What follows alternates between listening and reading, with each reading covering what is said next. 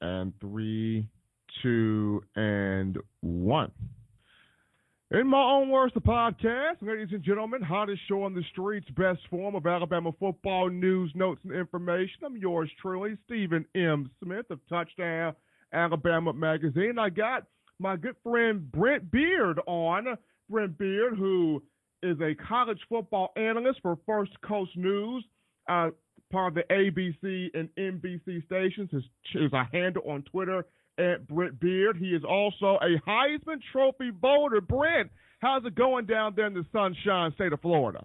Well, in Jacksonville, Stephen, right now we're doing okay. We're having increased uh, cases, but we're also doing increased testing, and um, the uh, um, we, we've had a, a cooler last two or three days, which has been wonderful, frankly. But uh, we've got the word from the governor and from the mayor to basically stay at home, and I think that's what a lot of the folks are doing. But like everyone else, even we are uh, hopefully, prayerfully, going to have football coming up in a few weeks. Now that's the thought that everybody has right now, Brent, as uh, everybody practicing social distancing. I remember Coach Saban on Thursday had his teleconference talking to reporters, and Saban even talked about how the whole global crisis of the coronavirus has impacted his daily schedule. Now, he's still being able to meet with uh, the coaching staff and players via these virtual apps. You have team meetings, you have coaches meetings, but nothing like the usual schedule that Alabama was going to have with spring practice and things of that nature, but no longer in the case right now, seeing what the uh, coronavirus has done. But you brought up people are very hopeful and prayerful for football season, and I, for one, am a uh, advocate of. You don't really know how much you are invested in something until it's taken away from you, until you don't have it. And uh, there have been some different things I have heard from either the football season maybe getting pushed back to late September, early October, to even the thoughts of maybe having an abbreviated football season. But in your mind, Brent, do you see us getting back, or do you see football getting back on the gridiron for this fall? And if so, in what type of capacity could the powers that be take it in college football? Uh, Stephen, I think we'll play ball.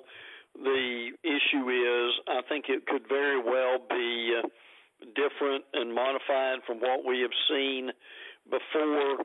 I know the there was a story last weekend that came up about maybe starting in July, uh, playing games, but I think most of your um, dependable national writers like Bruce Feldman have mentioned that they uh, have talked to some power brokers and that that idea of playing that early would not work. Now, I think what we're hearing, and probably similar to you, uh, everything's on the table. Everything meaning we could start on time, or we could start in October we could start even in January, which is mind-boggling to some degree. Uh, or um, if we start, are we going to have fans in the stands? And if we start, uh, would it be the whole schedule or just the conference schedule? So, uh, but but uh, there's so much at stake in playing because the, the college world in athletics, Stephen, does not need to go through missing the uh, NCAA tournament, which basically brings out a billion dollars, and then to lose the football season. I don't know if there would be some schools, Stephen, to you that that, that would survive that. I, I think that is why, among many reasons, why we we've got to have a season that could cut sports or maybe even drop down to a non-scholarship level at some point. So I think there's a determination that we will have it in what form or fashion is really up in the air. Absolutely, because you, you bring up a good point there, Brent, about how uh, there are a lot of schools that, smaller schools, that really don't have the the funds to compete with some of the big power schools in college football. So they need this season to keep the funds, keep the books. If they don't have this season, then you look at how much bankruptcy could they go through, seeing how even though we enjoy basketball, we enjoy baseball, among other sports, football is king, uh, especially in the South. And when you don't have that season, when these guys are not on the field, it takes away a big chunk uh, of your infrastructure. Well, it does. And I think to go along with that, the question would be how much time do these players need to get ready? Uh, Nick Saban mentioned on Thursday that uh, if they could get a couple of weeks in before uh, they begin fall camp, that that would really be helpful. Um, what a brilliant idea by Saban and the strength and conditioning coaches to have these apps on the players' Apple Watches where they can keep up with each other. Now we have seen several different people. Uh, Ross Bjork, one of the ads in the SEC, says that the next 30 to 45 days are very critical. Steve Addazio at Colorado State has said recently that if they could start on time, he thinks that would give the 29 practices in order for the players to be ready.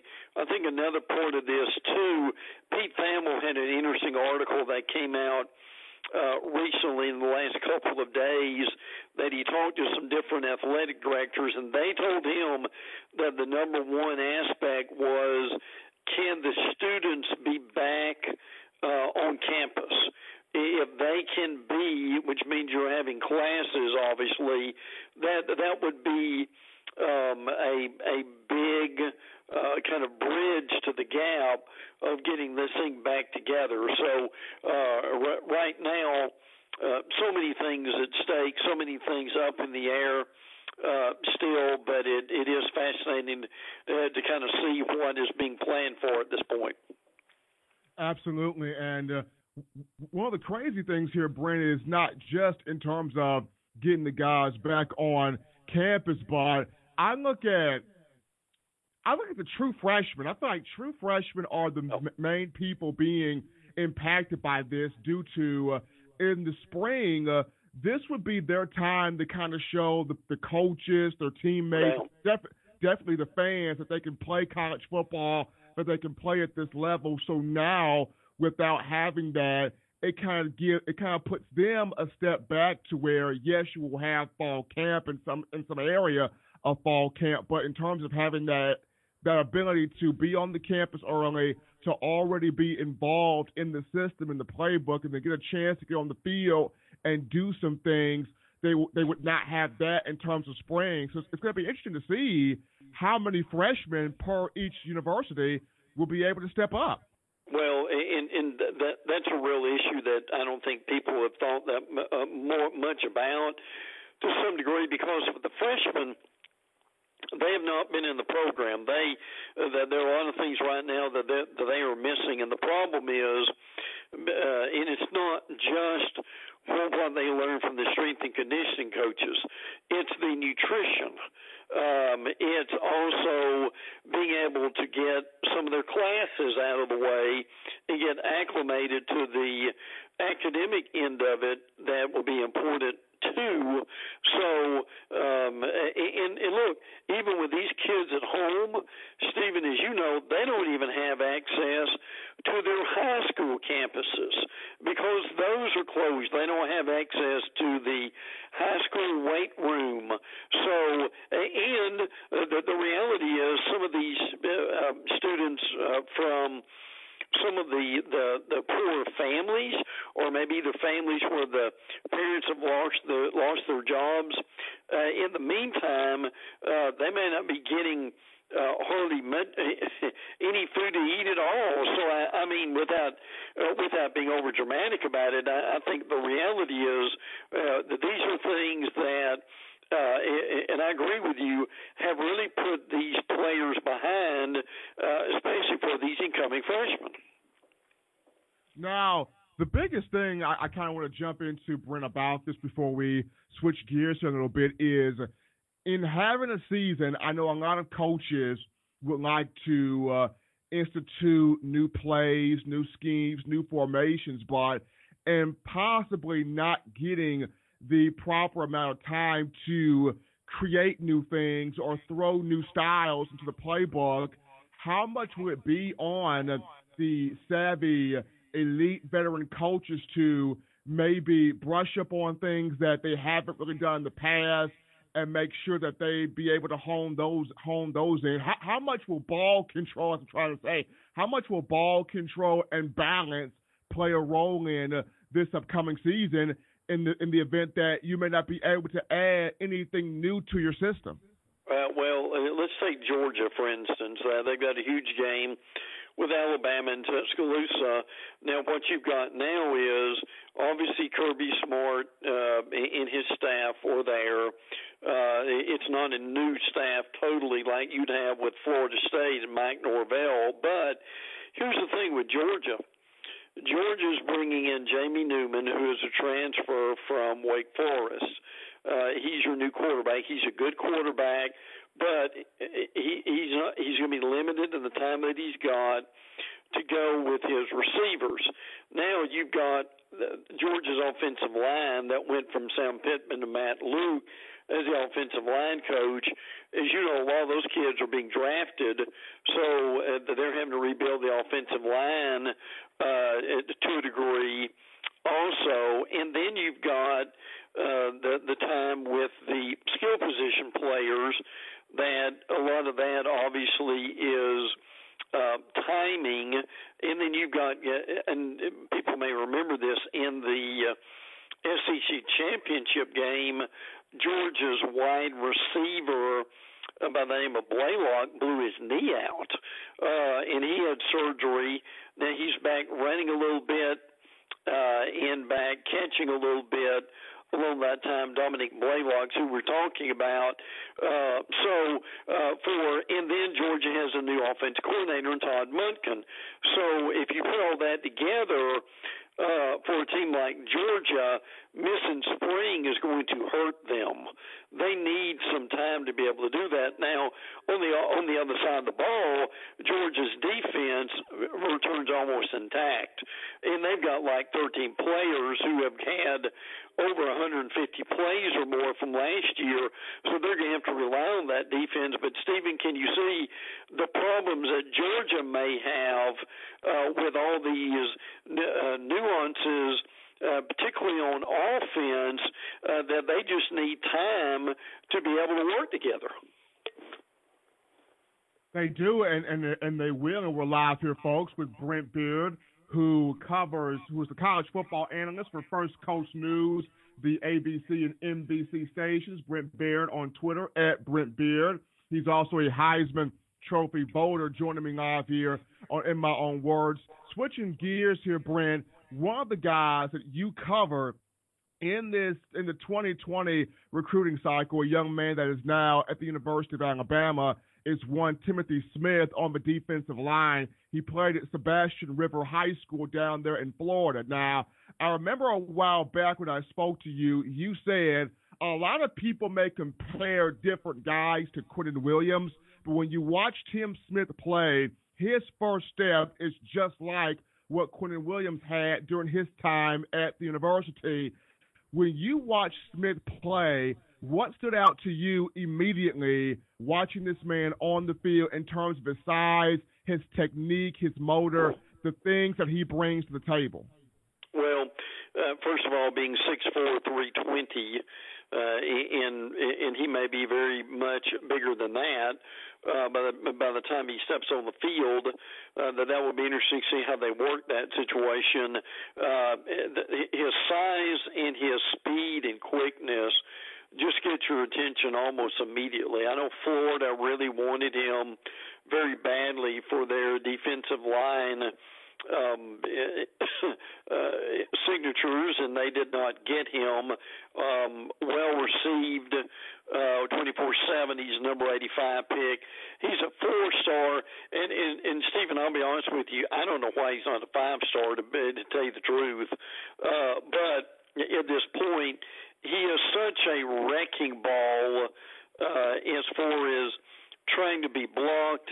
He had such a size advantage uh, when you watch the film on him on the other kids uh, that he's got. But the thing that impresses you about him, it has to when you watch him, is how quickly he gets the ball. I, I mean, Stephen, there were some plays.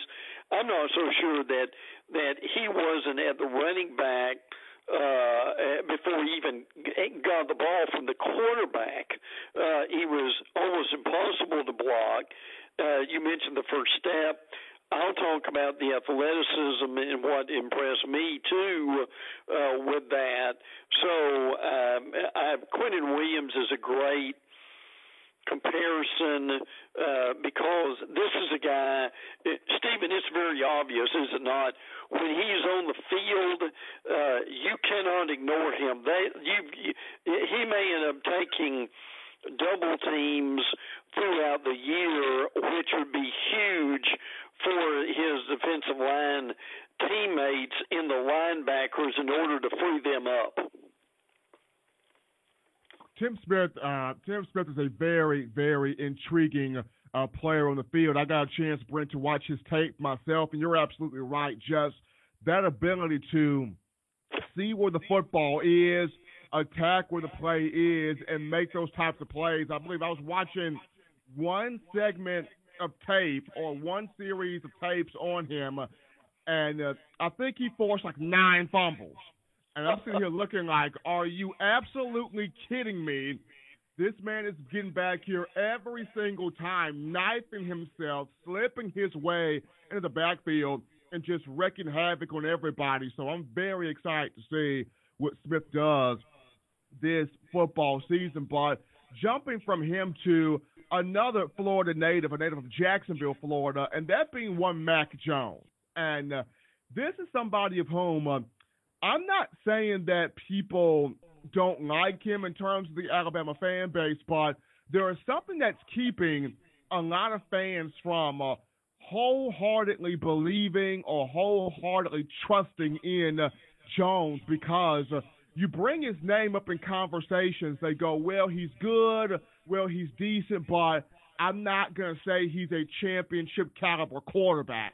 And this is the same young man that filled in admirably when Tua Tagovailoa got hurt. The same guy that put up 40, point, 40 plus points against Arkansas, 40 plus against Auburn, almost 40 points against Michigan. So he can get the job done. The offensive philosophy did not change with Mac Jones in there. When you watched him in high school, Brent, and when you watch him now in college at Alabama, I don't quite get it, but you speak to this. What is causing people to not, I guess, go all in on this young man, and what do you see that's very, very special about him? Well, uh, I think the biggest problem that Mac has had is uh, he he will be constantly compared to Tua. Well, the reality is Tua is once in, in a generation quarterback his unbelievable accuracy, and really no one's going to compare to Tua. But in his own right, Mac's done a really good job um, at Alabama. Uh, the in in a lot of that came from his time down here in Jacksonville the Bolles School with the legendary coach Corky Rogers, who unfortunately just died a few weeks ago, uh, and he uh, played on championship teams or teams that certainly went deep in the playoffs. He was, um, I think, more than a game manager at uh, at Bolles. He certainly made some plays, but he played. I think what Mac does well, among many things, is he plays within the system. Uh, he doesn't try to do more than uh, he's capable of doing. Now, we uh, on First Coast News a few weeks ago, uh, we did uh, before the combines. Um, it's a special on some of the local players. Uh, that that was my role, and I talked to a couple of NFL beat writers, and what they told me was uh, they they said now the they said now this is almost amusing. You've got a guy who uh, some people think they won't even win the starting job uh, for next season, but uh, still, if he does, and if he has a um, solid year at Alabama, that they were convinced, uh, and and these two guys I respect very much, and you know their stuff. They were convinced that if Mac had a solid year at Alabama, if he wanted to, uh, that he would get an invite to the combine uh, because he's he's got a stronger arm than people give him credit for. Uh, he is uh, accurate. He makes good decisions. Now, look, we all know the the Auburn, uh, the two pick sixes, um, but in, in in a lot of that was not on Mac either, or, or some of it wasn't. Uh, particularly the long touchdown at the uh, when Bama was well, on the Auburn goal line, uh, but they were not hesitant to say that that Mac would have the intangibles that would impress scouts. And look, we're not worried about his NFL career. We're just concerned about what's going on. But I make that point to let people know that if the NFL folks who cover that league for a living have been impressed with what he does on a game by game basis, it really lets you know the potential that Mac has got, Stephen, to uh, to, to really uh, direct this Alabama offense this coming season, and maybe the one after that.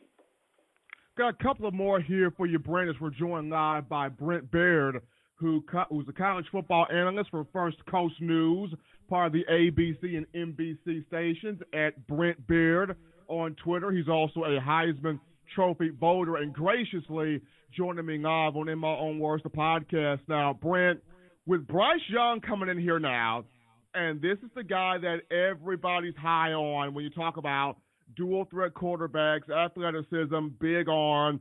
He, much like Mac Jones, Bryce Young, being compared to to Tua Tagovailoa, and when you talk to, of course, Alabama fans, and in terms of national media and college football media, people have this idea that in today's day and age of football, you have to be mobile, you have to be athletic, you have to be able to run. If you don't run, you're more or less handicapping or hindering your team from getting to, I guess, that next level and competing for championships. Now, I got a chance to talk to former Alabama safety Jared Mayden a couple of days ago, and Jared right now preparing for the NFL draft, and he basically touched on how Nick Saban does not really care much about mobility. I mean, his whole thing is as long as you can uh, put the ball in the right spot, lead receivers with pinpoint passing, play within the system, play within yourself, you know, not make mistakes. If you have to pull the ball down and get four to five yards with your legs, do what you have to do, kind of be that Jacob Coker, Greg McElroy, AJ McCarron type deal. You don't have to be just uberly athletic, just hearing that from Jared Mayden. But when you hear from people that just talk about because, you know, Mac's not athletic, Mac's not a dual threat, this is going to hinder Alabama. What do you say to that sort of statement?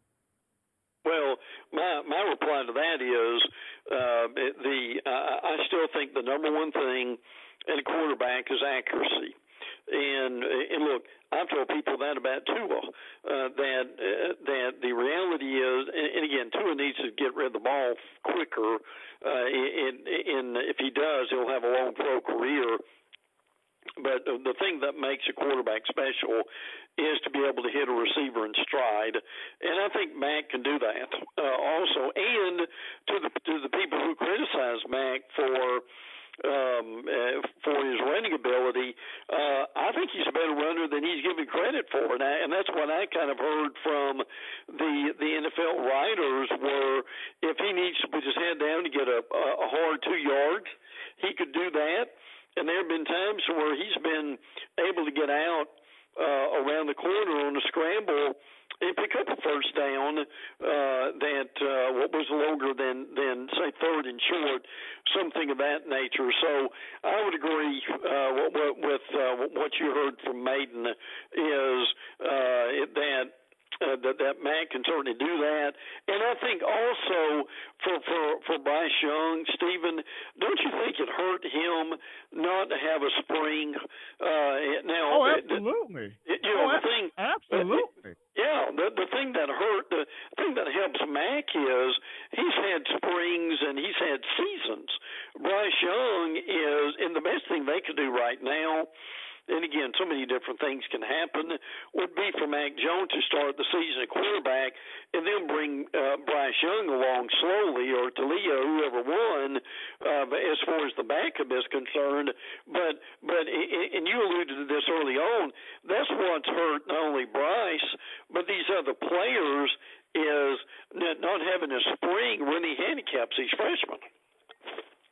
It does, and, and like I said, and in particular, you know, Bryce Young, just seeing how if you have 15 practices in spring, including the A-Day game, you have a chance to show coaches, players, and fans that you are the guy, that you are the man, that you can definitely run the system. And uh, without having a spring uh, and us as people kind of in a wait and see limbo type moment – it really does hold back or really does hold or limit these freshmen from doing what they really want to do, which is play football. But the, uh, the, the last thought here that I have for you, Brent, is among the other freshmen and redshirt freshmen at Alabama, especially those guys from the Florida area, when you talk uh, Thaiu Jones-Bell at wide receiver, uh, Trey Sanders at running back, uh, Robinson at defensive back, how many of these guys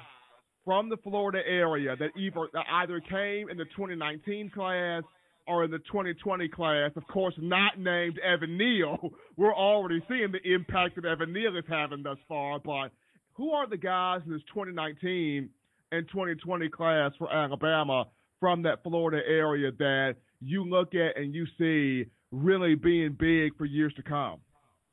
Well, uh, obviously, uh, Free May tuning in late. We touched on Tim Smith, and I think we know uh, what that's uh, what that's going to be. Um, and, and I'm just going to th- I'm going to throw a few names out, uh, uh, kind of regardless of, of proximity at this point. I think Will Anderson uh, is going to be terrific along that line. Drew Sanders is too. Uh, what's going to be amazing to me is is where he ends up as as well as Kristian Story uh, along that way too. So uh, I think those those are some guys that. Uh, that just off the top of my head, uh, who are who are in different places, who I think are going to be very impressive, uh, and, and kind of see where that's going to be uh, at this point too. So look, uh, you know, look look for some of those guys. Bama will continue to do well.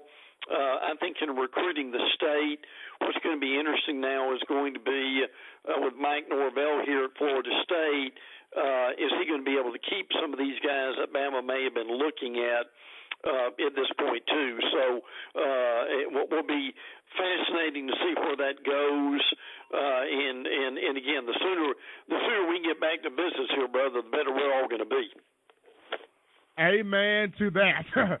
Amen to that. We're joined here live by my man Brent Baird, who is the college football analyst for First Coast News of Jacksonville, Florida, part of the ABC, NBC stations. You can follow him on Twitter at Brent Baird. And one thing to know about him, uh, my good friend is a Heisman voter. So for all you Heisman frontrunners out there, hey, do well to get that vote from Brent Baird. But uh, Brent, my man, I appreciate you taking time for joining us on again, and we're going to have you on soon. Well, listen, I look forward to it. Uh, stay well. Uh, hopefully, we can beat this thing very quickly. So, uh, certainly prayers for you guys as you uh, deal with it, like we are too, Stephen. And and uh, uh, and, and the more the, the more we can stay put, the quicker we can get back to on the field. Right on with that, my man. Right on. Hey, appreciate you coming on, man. Have a good one. My pleasure. Anytime. Take care.